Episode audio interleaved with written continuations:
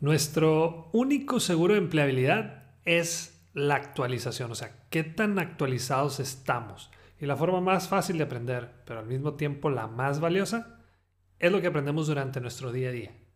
Cada vez que nos vayamos a dormir, cada vez que perdamos una venta, cada vez que no logremos algo, analicemos bien por qué no se dio y evitemos cometer el mismo error en el futuro.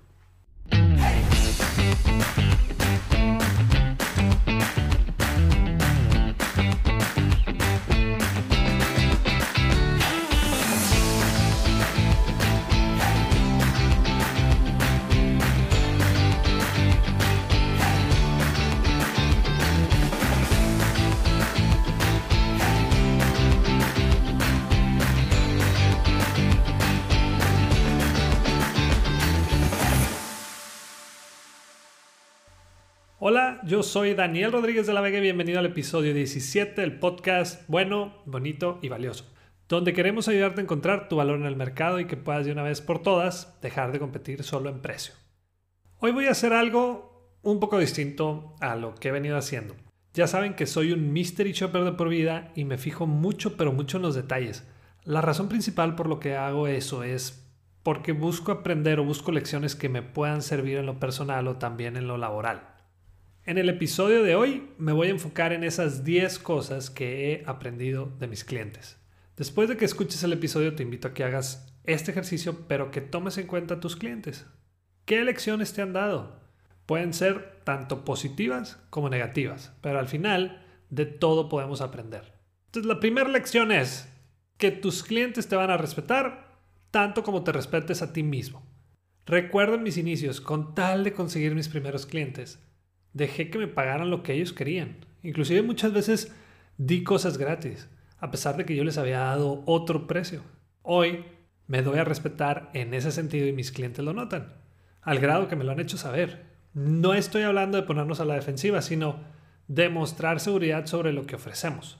Nuestros clientes nos respetarán tanto como nos respetemos a nosotros mismos. La segunda lección es que la comunicación sigue jugando un papel importantísimo. Pocas empresas le dan la importancia a la comunicación. El 60% de los errores que suceden en una empresa se deben a una mala comunicación. Lamentablemente hoy en día nos comunicamos con todo mundo menos con las personas que deberíamos. Nos comunicamos con nuestros clientes solo para venderles o cobrarles y así no se crean relaciones. Al contrario, los estamos asustando, los estamos alejando de nosotros. Necesitamos adaptarnos al canal de nuestro cliente o medio y no al revés. Lección número 3 que sus opiniones valen y valen mucho. No soy muy fan de las encuestas para obtener retroalimentación de mis clientes. Más bien, les pregunto cara a cara. Un día pregunté a uno de mis clientes que si qué era lo que no le gustaba de las capacitaciones que habían tomado en el pasado y me dijo que casi nunca les duraba lo que veían en el entrenamiento. De ahí salió la idea para que aquí en Creces implementáramos la metodología de capacitación continua. Tenemos sesiones una vez a la semana y de solamente dos horas cada sesión por esa razón hemos visto cómo ahora sí dura la capacitación de las personas en una empresa. El 96% de los clientes no se quejan, así que somos nosotros quienes debemos de buscar esa información. Cuando se quejan contigo, no te molestes. Se pudieron haber ido a otro lado sin avisarte, sin embargo te están dando la oportunidad de que puedan mejorar. Lección número 4. Que cada vez tienen menos tiempo. Como consumidores, hoy en día tenemos más opciones de productos o servicios y menos tiempo para tomar decisiones. Eso ya lo había comentado en otro episodio.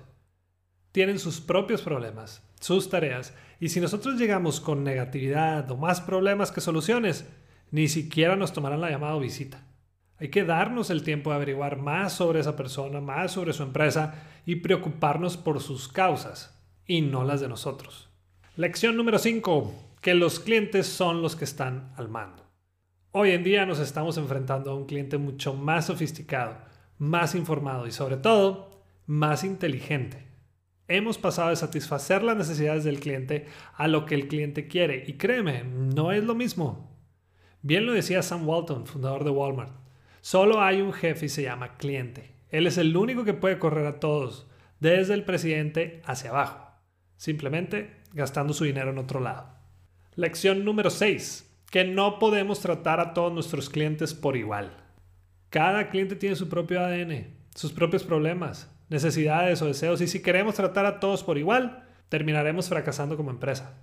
Las necesidades y los deseos cambian de persona en persona y es nuestro deber descubrirlos. No busques tratar a las personas como a ti te gustaría ser tratado, sino que hay que tratar a esa persona como a esa persona le gustaría ser tratada. Gran diferencia. Lección número 7. Que valoran tu sinceridad. Increíble, pero hemos llegado al grado de que si cumplimos lo que prometimos, el cliente se sorprende. Vale más ser sincero con los clientes que mentir con la intención de lograr una venta. Cuando mentimos por esa razón, después viene el reclamo, los malos comentarios, las malas calificaciones y, por último, pues también la pérdida del cliente. ¿De qué nos sirvió? Pues absolutamente de nada.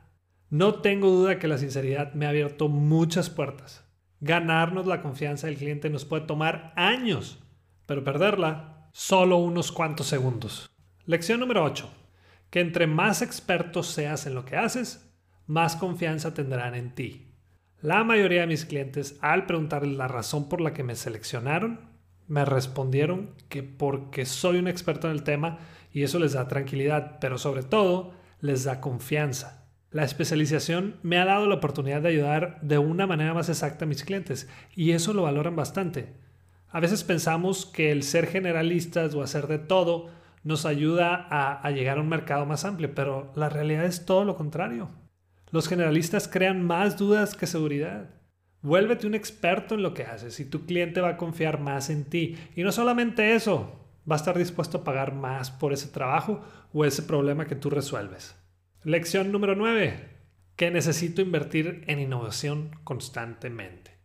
Cada vez son más los clientes que buscan que mis conferencias o mis talleres que imparto sean únicos. Buscan un tema que nadie más haya tomado y eso me obliga a estar cambiando e innovando constantemente. Me gusta trabajar con personas que me exigen y que buscan nuevas cosas. De cierta manera, me están obligando a no quedarme en una zona de confort. Así que valora mucho a esos clientes que te exigen más y preocúpate cuando dejen de hacerlo, porque eso significa que, que ya se rindieron contigo y que ya no puedes dar más. Y última lección, la número 10, que la mayoría de la gente es buena. La mayoría de la gente es buena. Hace poco escuché a una persona decir, no hay que confiar ni en tu propia sombra. ¿Te imaginas lo frustrante que debe ser la vida de esa persona? Debe ser muy difícil tener que estar volteando hacia atrás pensando que alguien te va a engañar. Y entiendo que tal vez alguien nos haya quedado mal en el pasado, pero adivina qué, la mayoría de tus clientes o la gente es buena. Las empresas con los clientes más leales en el mundo son esas que confían en sus clientes. Toda buena relación se basa en la confianza y si confías en tus clientes, ten por seguro que ellos van a confiar en ti. No solo podemos aprender de las clases, los libros, cursos, sino que podemos crear nuestra propia escuela, esa de la que podemos estudiar todos los días. Sé más curioso o curiosa, cuestionate constantemente las situaciones por las que pasas y vas a ver que te van a dejar grandes lecciones.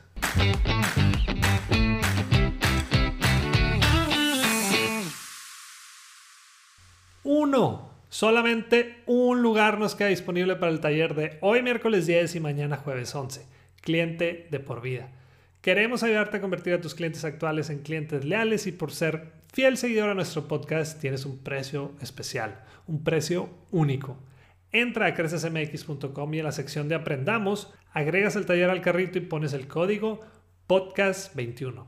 Todo en mayúsculas y los números 2 y 1. Si no invertimos en nosotros o en nuestra gente, no nos sorprendamos si nuestros clientes tampoco lo hacen. Y vámonos corriendo a la sección de preguntas y respuestas. Estuvieron muy diferentes a las que comúnmente me envían y eso me gustó, así que aquí van las mejores tres. La primera pregunta es de Joana. ¿Me recomiendas independizarme y poner mi propio negocio? Hola Joana, me hubiera gustado que me platicaras un poco más sobre tu situación, en qué trabajas y qué quieres hacer o en qué quieres emprender. Buena pregunta y voy a dar mi punto de vista. Aunque sé que va a haber gente que no esté de acuerdo, pero pues ahí te va.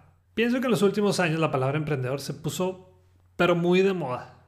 Todo el mundo quiere poner su propio negocio porque pues de cierta manera eh, estás mal o te ves mal si no lo haces, sobre todo a una edad temprana, ¿no? La verdad es que no es una obligación ser emprendedor. No lo es y no lo deberíamos de ver así. Hay gente que es muy buena siendo empleado o trabajando por una empresa. Excelentes, son excelentes. Tal vez también una persona pues no está dispuesta a pasar por lo que un emprendedor tiene que pasar.